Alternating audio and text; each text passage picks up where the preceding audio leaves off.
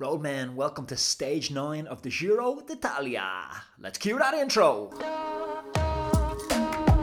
The big question is this How do we use cycling as a tool to improve our health, our happiness, and our longevity?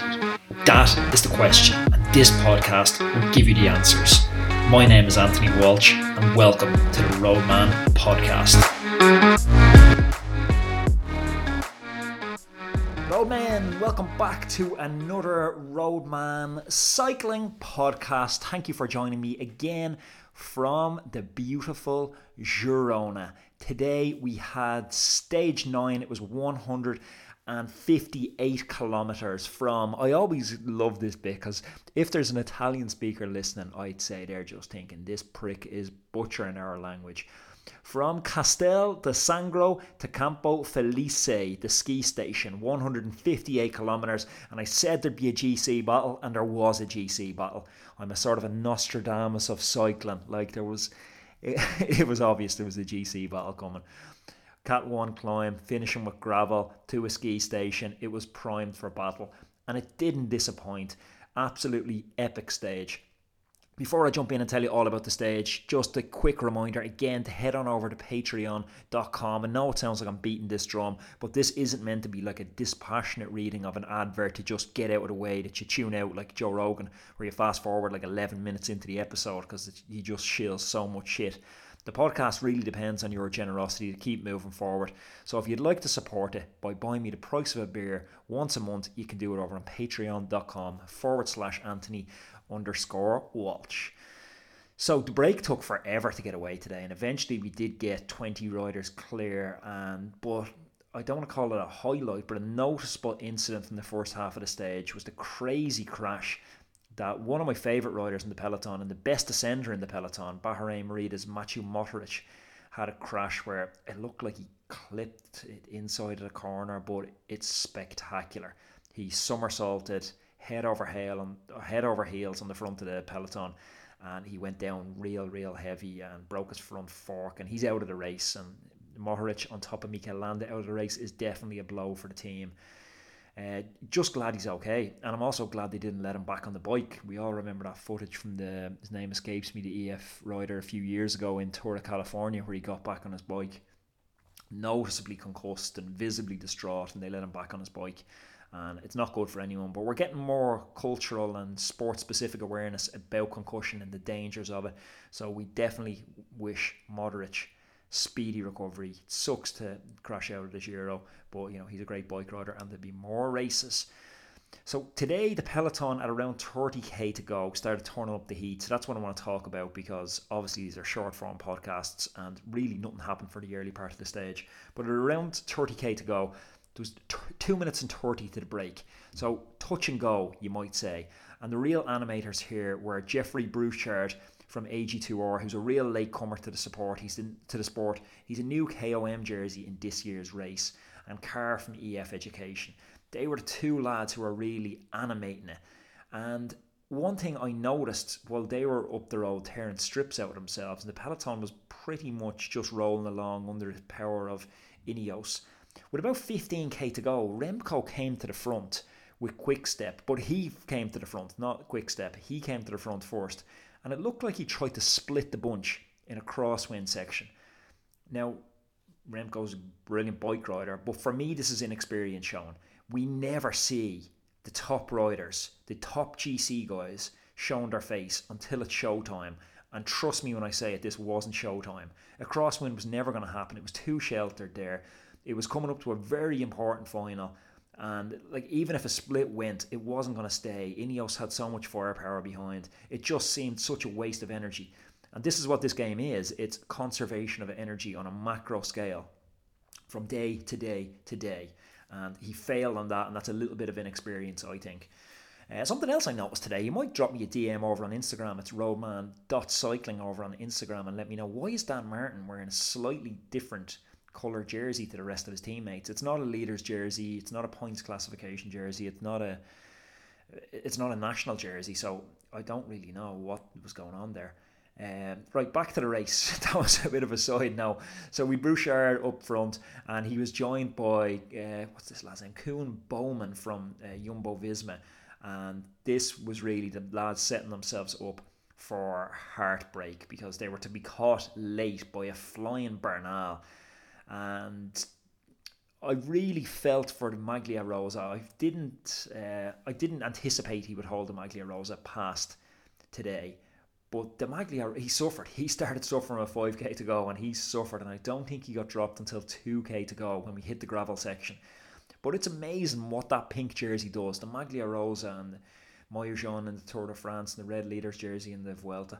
They seem to have this mythical power to get lads to dig deeper and just dive into the suitcase of courage, as we'd say, and come out with a performance that they're not really capable of. And that's what he done today. And Vitalia, I'm glad I don't. I'm glad he lost the jersey because I can't say his name, so I can say Bernal, and Bernal has the jersey. So I'm delighted with that. If for nothing else, only grammar and my enunciation. Uh, Moscon was, you know, I've called him out many times for being a crazy racist, but he is man of the match probably today. The turn Moscon done when they hit that gravel section was mouth watering. He caught Remco Evenepoel way back the peloton. Don't know what he was doing there. Moscon ripped legs and broke hearts. He smashed it on the front and he delivered Bernal perfect.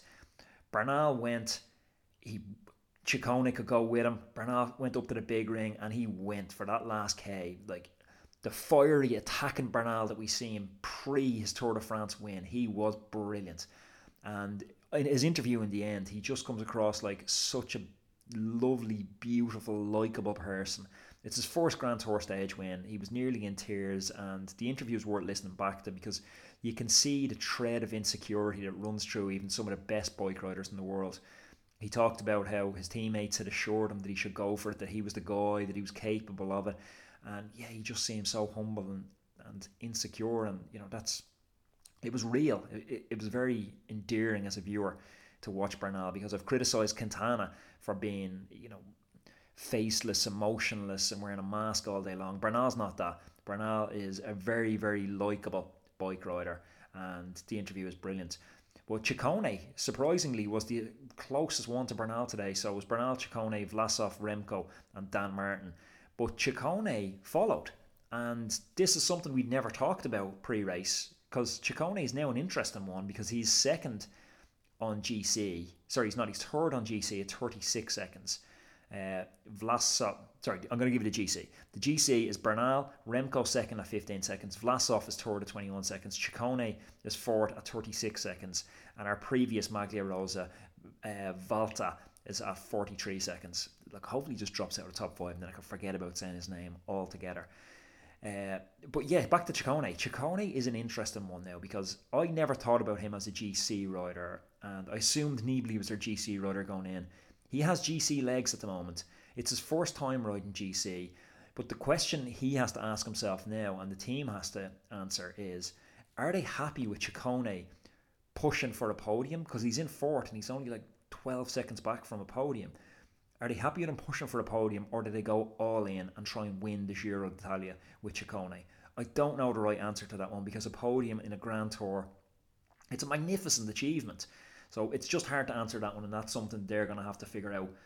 Uh, they're going to have to figure that one out themselves. Um, Ineos, I gave Moscon man of the match, and Ineos rode a perfect race today. They conserved, they sheltered. When they did ride on the front, it, in commentary, they were criticised by Adam Blythe for not riding hard enough on the front. I think they got it perfect. They rode hard on the front when it mattered. They controlled the pace. They maintained position for Bernal. Um, we're one week into the race now, and we're back to a very, very familiar, from Bradley Wiggins to Chris Froome to Geraint Thomas, a very familiar feel to a Grand Tour with Ineos or Sky as they were back then holding the race lead. And we're going to see that train. We're going to see the train that we are used to seeing where they ride on the front and they just decimate opposition and beat them down. And I think that win today was important for Bernal because last year he was. You can probably hear the the cathedral bells chiming in the background here in Girona, but Bernal was a man lacking confidence with the weight of the world on his shoulder. So this win it's a great win for him personally and for the team. I think the team will go deeper now because they believe in him even more than they did. And he's going to believe in himself because he's the strongest bike rider in this race at the moment. And it's a great day for Colombia. It's a great day for Ineos. And he's going to take some beating for the next two weeks. Tomorrow, we've a bit of a nothing stage. It's an urban finish, which I don't like to see. Traffic islands, sleeping policemen, clinkers, all that usual shite.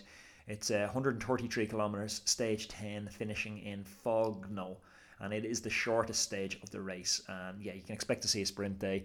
My prediction for tomorrow is Dylan Groenewegen. He's finding his feet. He's getting stronger stage on stage. He hasn't done it yet in a sprint. We have Caleb Ewan, who was the fastest man in the race, has gone home. So I think the stage is set and the scene is set for my man Dylan Groenewegen. Roadman, I'm going to chat to you again tomorrow from Girona. Thanks for listening. Hey everybody, it's Anthony again.